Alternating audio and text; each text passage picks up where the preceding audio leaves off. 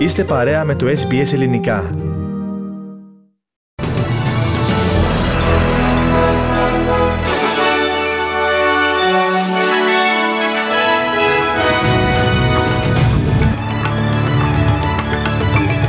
Σε συμφωνία με την Γαλλία για επανέναρξη του προγράμματος αγοράς υποβρυχίων ήρθε η κυβέρνηση. Πώς χαρακτήρισε την εξέλιξη ο Πρωθυπουργός Άντωνι Αλμπανέζε. Στην Σιγκαπούρη βρίσκεται ο αναπληρωτής πρωθυπουργός Ρίτσαρντ Μάρλς προκειμένου να λάβει χώρα στο συνέδριο Σάγκριλά μεταξύ των χωρών του Ινδοειρηνικού. Έκκληση για βοήθεια κάνουν οι αρχές της Ουκρανίας, υποστηρίζοντας πως η ρωσοκρατούμενη πόλη της Μαριούπολης αντιμετωπίζει κρούσματα σοβαρών μολύνσεων όπως η χολέρα και η δυσεντερία.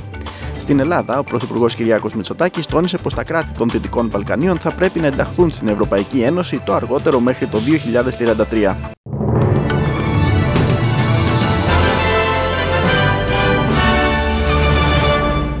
Ειδήσεις μας, αγαπητοί ακροατές, αναλυτικά. Στο μικρόφωνο ο Αλέξανδρος Ανιφαντής. Η Ομοσπονδιακή Κυβέρνηση ανακοίνωσε πως ήρθε σε συμφωνία με την Γαλλία για την επανέναρξη του προγράμματος αγοράς υποβρυχίων. Το πρόγραμμα είχε απορριφθεί από την προηγούμενη κυβέρνηση Μόρισον, η οποία προτίμησε να εντάξει την χώρα στη συμφωνία με τις Ηνωμένες Πολιτείες και το Ηνωμένο Βασίλειο, με αποτέλεσμα να δημιουργηθεί ένταση ανάμεσα στις σχέσεις των δύο χωρών. Όπως τόνισε ο Πρωθυπουργός Άντωνι Αλμπανέζε, με βάση τη νέα συμφωνία, η Αυστραλία θα δώσει το ποσό των 555 εκατομμύριων ευρώ στην κατασκευαστική εταιρεία Naval Group για την δημιουργία των υποβρυχίων. Ο κ. Αλμπανέζε χαρακτήρισε την συμφωνία ως δίκαια και για τις δύο πλευρές, ενώ άσκησε κριτική στην κυβέρνηση Μόρισον, τονίζοντας πως ξόδεψε χωρίς λόγο ένα μεγάλο μέρος δημοσίου χρήματος, αφού το ακυρωθέν πρόγραμμα είχε κοστίσει περίπου 3,4 δισεκατομμύρια δολάρια Αυστραλίας. Ο Πρωθυπουργός τόνισε επίσης πως η νέα συμφωνία θα βοηθήσει στην βελτίωση των σχέσεων με τους Γάλλους. Η Γαλλία αποτελεί σύμμαχο κλειδί για την Αυστραλία. Έχουμε κοινούς ιστορικούς δεσμούς από τον Πρώτο Παγκόσμιο Πόλεμο ενώ έχουμε και κοινά συμφέροντα από μια σταθερότητα στην περιοχή του Ινδοειρηνικού. Τώρα μπορούμε να επαναφέρουμε τι σχέσεις μας στο σημείο που ήταν πριν, χωρίς να θολώνουμε το τοπίο, ανέφερε ο κύριος Αλμπανέζε. French is a key partner for Australia. We share those historical ties going back to the First World War. Ταξίδι στη Σιγκαπούρη πραγματοποιεί ο αναπληρωτής πρωθυπουργός Ρίτσαρντ Μάλς, όπου αναμένεται να παρευρεθεί στο 19ο συνέδριο της Σάγκριλά για τις χώρες του Ινδοειρηνικού. Αυτή είναι η, νέα, η πρώτη επίσημη αποστολή του κυρίου Μάλς από την ημέρα που ανέλαβε τα νέα του καθήκοντα. Στο συνέδριο αναμένεται να δώσουν το παρόν άλλοι 30 ηγέτες από χώρες της περιοχής, ενώ στην κορυφή της ατζέντας των συζητήσεων βρίσκονται οι προκλήσεις σε θέματα ασφαλείας που αντιμετωπίζουν οι χώρες αυτές. Ο αναπληρωτής πρωθυπουργός τόνισε πως η περιοχή του Ινδοειρηνικού βρίσκεται στην διαδικασία δημιουργίας της πιο σημαντικής στρατηγικής συμμαχίας των τελευταίων ετών. Στην Ελλάδα, ο Πρωθυπουργός Κυριάκος Μητσοτάκης υποστήριξε μιλώντας στο πολίτικο πω πρέπει να ξεκινήσουν οι διαδικασίες ώστε τα έξι κράτη των Δυτικών Βαλκανίων να γίνουν μέλη της Ευρωπαϊκή Ευρωπαϊκής Ένωσης το αργότερο μέχρι το 2033. Ο κ. Μητσοτάκης χαρακτήρισε την ενέργεια αυτή ως μια τολμηρή αλλά απαραίτητη κίνηση, συμπληρώνοντας πως το όρμα της Ευρωπαϊκής Ένωσης για την περιοχή έχει γίνει ομιχλώδε με την επέκτασή της να αργοπορεί χαρακτηριστικά λόγω προβλημάτων ασφαλείας και μετανάστευσης. Το μήνυμά μου σήμερα είναι ξεκάθαρο. Ακολουθώντας ορισμένους παράγοντες, ας κινηθούμε προς την ένταξη των χωρών των Δυτικών Βαλκανίων στην Ευρωπαϊκή Ένωση μέχρι το 2033, ένα φιλόδοξο αλλά εφικτό χρονοδιάγραμμα. Είναι καιρός πλέον. Το πρώτο βήμα θα πρέπει να είναι να πάρθει μια απόφαση σε δύο εβδομάδες στις Βρυξέλλες ώστε να αφαιρεθούν τα εμπόδια από το πεδίο της Βόρειας Μακεδονίας και της Αλβανίας, ανέφερε ο κ. Μητσοτάκης. Συνεχίζουμε με άλλες ειδήσεις και πρώτα από την Αυστραλία. Η Πρωθυπουργός της Νέας Ζηλανδίας, Τζασίντα Άρντερν, υποστήριξε πως υπήρξε σημαντική πρόοδος, χωρίς ωστόσο να έχει επιτευχθεί τελική συμφωνία, ανάμεσα στις συζητήσεις της με την Αυστραλιανή κυβέρνηση, με στόχο να τους πείσει να αλλάξουν τη στάση τους για τους απελαθώντε. Η κυβέρνηση της Νέας Ζηλανδίας έχει εκφράσει επανειλημμένα την αντίθεσή της με την μεταναστευτική πολιτική της Αυστραλίας να απελάβνει άτομα που έχουν βεβαρημένο ποινικό μητρό και ιδιαίτερα όσους έχουν μεγαλώσει στην Αυστραλία και δεν σχετίζονται με τη Νέα Ζηλανδία. Η κυρία Άρντεν, η πρώτη ηγέτηδα άλλης χώρας που επισκέπτεται την Αυστραλία ύστερα από τις εκλογές του, του Μαΐου, τόνισε πως η χώρα άφησε ανοιχτή την πόρτα για πρώτη φορά μετά από χρόνια προς τις ανησυχίες της Νέας Ζηλανδίας. Προφανώς υπήρξαν κάποια σημεία τριβής. Υπάρχουν θέματα που πρέπει να επιληθούν. Ωστόσο, έχουμε την ικανότητα να κάνουμε αυτές τις συζητήσεις με ανοιχτό τρόπο. Μπορούμε να μιλάμε με ειλικρίνεια για την προσοχή που πρέπει να δώσουμε σε αυτά τα εσωτερικά ζητήματα και επιδεικνύοντας κατανόηση για το πώς δημιουργήθηκε αυτή η ένταση, παρατηρούμε πως υπάρχουν τομείς που μπορούμε να οδηγηθούμε σε κάποια επίλυση, ανέφερε η κυρία Άρντεν. There were obviously some points of, of friction. Uh, there's obviously still issues to be worked through, but the ability that we have to have those conversations in an open manner. Έκκληση για βοήθεια κάνουν οι Ουκρανικές αρχές για την εκένωση των πολιτών που παραμένουν στη Μαριούπολη μετά τον εντοπισμό κρου... κρουσμάτων θανατηφόρων μολύνσεων όπως η δυσεντερία και η χολέρα στην ρωσοκρατούμενη πόλη. Ο δήμαρχος της Μαριούπολης, Βαντίμ Μποϊτσάνκο, είπε μιλώντας στο εθνικό δίκτυο της Ουκρανίας πω οι ασθένειες αυτές προέκυψαν επειδή οι πολίτες αναγκάστηκαν να πιούν νερό από πηγές που είχαν μολυνθεί από τα πτώματα των νεκρών, καθώς το υδάτινο σύστημα της πόλης έχει τεθεί εκτός λειτουργίας. Ο Μποϊτσάνκο έκανε έκκληση προς τα Ηνωμένα Έθνη και το Διεθνές Συμβούλιο του Ερυθρού Σταυρού να δημιουργήσουν ένα ανθρωπιστικό διάδρομο προκειμένου να εκενωθεί η πόλη, η οποία βρίσκεται πλέον υπό ρωσική κατοχή. Σύμφωνα με τους Ουκρανούς, στην πόλη βρίσκονται ακόμη 100.000 άτομα, ενώ ο αριθμός αυτός ξεπερνούσε τις 400.000 πριν την έναρξη του πολέμου. Οι αρχές της Νέας Νότιας Ουαλίας εξέδωσαν προειδοποίηση για την κυκλοφορία υψηλής δόσης του ναρκωτικού τύπου MDMA στην κοινότητα. Η αστυνομία της πολιτείας εντόπισε και κατέσχεσε χάπια τα οποία είναι γνωστά ως έκσταση και περιείχαν παραπάνω από την διπλώσια ποσότητα της μέσης δόσης του φαρμάκου. Οι αρχές τονίζουν πως τα χάπια αυτά έχουν ροζ χρώμα, περίεργο σχήμα, ενώ έχουν πάνω τους το σήμα της μάρκας αυτοκινήτων Audi. Η υψηλή ποσότητα του φαρμάκου στον οργανισμό μπορεί να προκαλέσει σοβαρές ασθένειες μέχρι και θάνατο. Συνεχίζουμε με ειδήσεις από την Ελλάδα και την Κύπρο. Ισχυρό κράτος είναι το σταθερό κράτος, υποστήριξε σε δηλώσεις του ο Πρωθυπουργός Κυριάκος Μητσοτάκης κατά τη διάρκεια ομιλίας για τα βραβεία του ΕΒΑ, κάνοντας λόγο για την προκλητική στάση της Τουρκίας.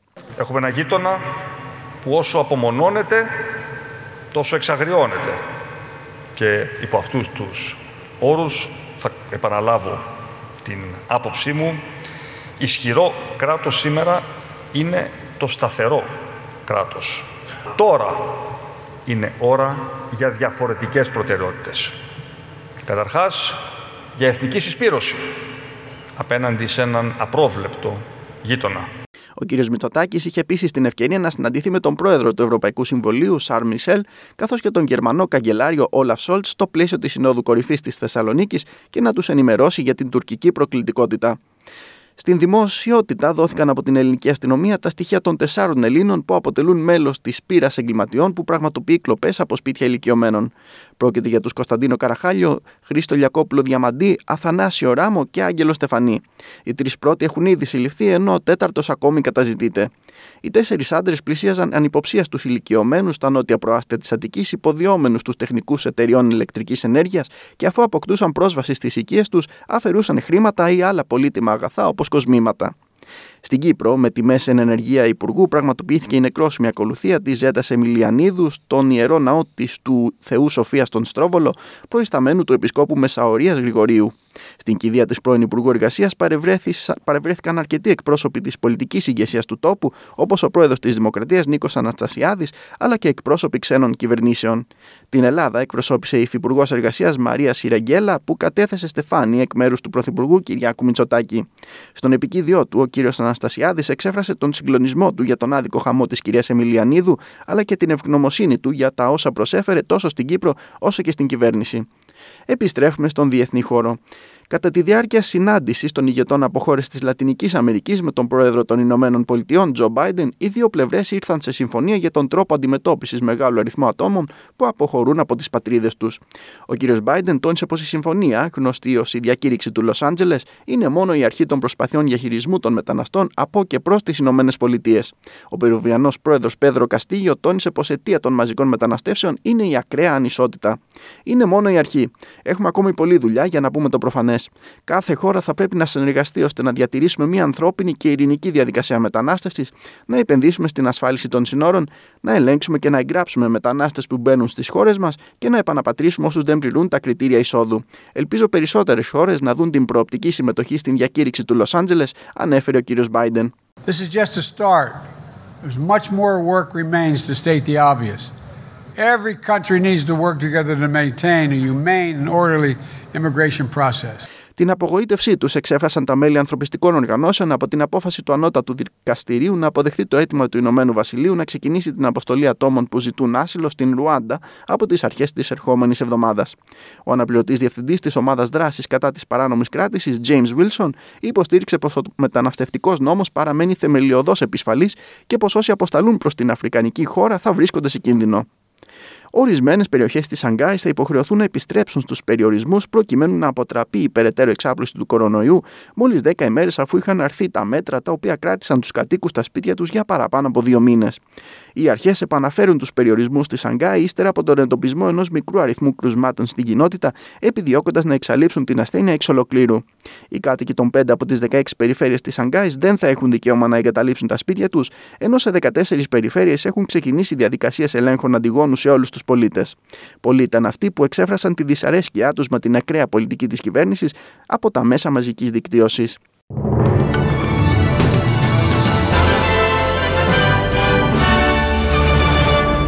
Στις ισοτιμίες συναλλάγματος, ένα Αυστραλιανό δολάριο αντιστοιχεί σήμερα σε 67 λεπτά το ευρώ και σε 71 cents έναντι του Αμερικανικού δολαρίου. Στην αθλητική κίνηση της ημέρας, την ήττα με 2-0 τσέτ από τον Άντι Μάρεϊ γνώρισε ο Στέφανος Τσιτσιπά στα προημιτελικά του ανοιχτού πρωταθλήματος της Τουτγκάρδης. Ο 23χρονο Έλληνας κατέβαλε μεγάλη προσπάθεια και κατάφερε να οδηγήσει το πρώτο σετ στο tie break, ωστόσο εκεί ο έμπειρος Βρετανός κατάφερε να προηγηθεί με 7-4. Στη συνέχεια ο Τσιτσιπάς έδειξε καταβεβλημένος, χάνοντας με χαρακτηριστική ευκολία το δεύτερο σετ 6-3, με συνέπεια να αποκλειστεί από την συνέχεια της διοργάνωσης. Ήταν και για τη Μαρία Σάκαρη στα προημιτελικά του ανοιχτού του Νότιγχαμ με 2-1 σετ από τη Βραζιλιάνα Μπεατρίς Χαντάντ Μάια. Η Ελληνίδα δεν έδειξε να βρίσκεται σε καλή μέρα, χάνοντας το πρώτο σετ 6-4 και ενώ στη συνέχεια κατάφερε να ισοφαρίσει με επίσης 6-4, στον τρίτο και τελευταίο σετ φάνηκε κατώτερη των περιστάσεων με την Χαντάτ να κλείνει το σετ 6-3 και να πανηγυρίζει την πρόκρισή της στα ημιτελικά. Χαρακτηριστικό της άσχημης ψυχολογίας της Ελληνίδας το γεγονός ότι έσπασε τη ρακέτα της ύστερα από μια αποτυχημένη προσπάθειά της. Στο χώρο της καλαθόσφαιρας, αύριο, αύριο το πρωί στις 4 ώρα Ανατολικής Αυστραλίας ξεκινάει η σειρά των τελικών του ελληνικού πρωταθλήματος με τον Ολυμπιακό να υποδέχεται τον Παναθηναϊκό στο στάδιο Ειρήνης και Φιλίας. Τα εισιτήρια του αγώνα έχουν γίνει ανάρπαστα όπως αναμενόταν, ενώ η χθεσινή προπόνηση των Ερυθρών Λεύκων πραγματοποιήθηκε παρουσία των προέδρων της ομάδας, Παναγιώτη και Γιώργου Αγγελόπουλου, οι οποίοι έδωσαν μήνυμα νίκης προς τους παίκτες τους.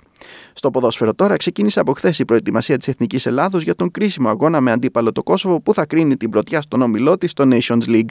Στο προπονητικό κέντρο της Εθνικής βρέθηκε και ο μεγάλος άτυχος του αγώνα με την Κύπρο, Δημήτρης Λιμιό, ο οποίος υπέστη ρήξη χιαστών και δεν θα είναι σε θέση να βοηθήσει την ομάδα σε αυτό το δύσκολο παιχνίδι. Σε αγώνες που έγιναν σήμερα για την ίδια διοργάνωση, η Αυστρία πήρε την ισοπαλία 1-1 από την πρωταθλήτρια κόσμου Γαλλία, ενώ η Κροατία έφυγε νικήτρια από την Κοπεχάγη νικώντας την Δανία με 1-0.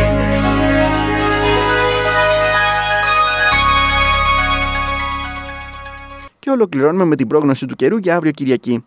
Παροδική συννεφιά προβλέπεται για αύριο στο Σίδνεϊ με διακύμανση της θερμοκρασίας από 7 έως 17 βαθμούς Κελσίου.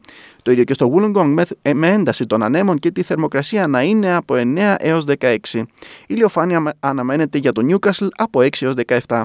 Βροχέ θα σημειωθούν στη Μελβούρνη με ελάχιστη θερμοκρασία 9 και ανώτερη 12 βαθμούς. Το ίδιο και στην Πέρθη με τον Ιδράργυρο να φτάνει τους 20 βαθμούς. Πιθανότητα βροχής για αύριο στην Αδελαίδα με το θερμόμετρο να κατέρχεται στους 9 βαθμούς και να ανέρχεται στους 15. Το ίδιο και στο Χόμπαρτ από 3 έως 9 βαθμούς. Παροδική συννεφιά είναι η πρόβλεψη για την Καμπέρα με θερμοκρασίες από 3 έως 11. Η ηλιοφάνεια στη μεγαλύτερη διάρκεια της ημέρας θα σημειωθεί στη Βρισβάνη, όπου το θερμόμετρο θα ανέλθει στους 19 βαθμούς, ενώ η ελάχιστη θερμοκρασία απόψε θα είναι 7. Παροδική συννεφιά προβλέπεται για αύριο στο Cairns, όπου η θερμοκρασία θα φτάσει στους 26 βαθμούς. Στο Darwin προβλέπεται ηλιοφάνεια με το θερμόμετρο να ανέρχεται στους 32 βαθμούς. Στην Αθήνα σήμερα αναμένεται να σημειωθούν βροχές και κατά τόπους καταιγίδες, ενώ η θερμοκρασία δεν θα ξεπεράσει τους 25 βαθμούς. Το ίδιο και στην Θεσσαλονίκη με την θερμοκρασία να κυμαίνεται από 19 έως 25. Στην Λευκοσία σήμερα αναμένεται ηλιοφάνεια με το θερμόμετρο να φτάνει τους 36 βαθμούς Κελσίου. Τέλος του δελτίου ειδήσεων που επιμελήθηκε και εκφώνησε ο Αλέξανδρος Ανιφαντής. Θα είμαστε και πάλι μαζί στις 5 με το σύντομο δελτίο. Περνούμε τώρα σε μηνύματα του σταθμού και έπειτα επιστρέφει στη συντροφιά σας ο Πάνος Αποστόλου.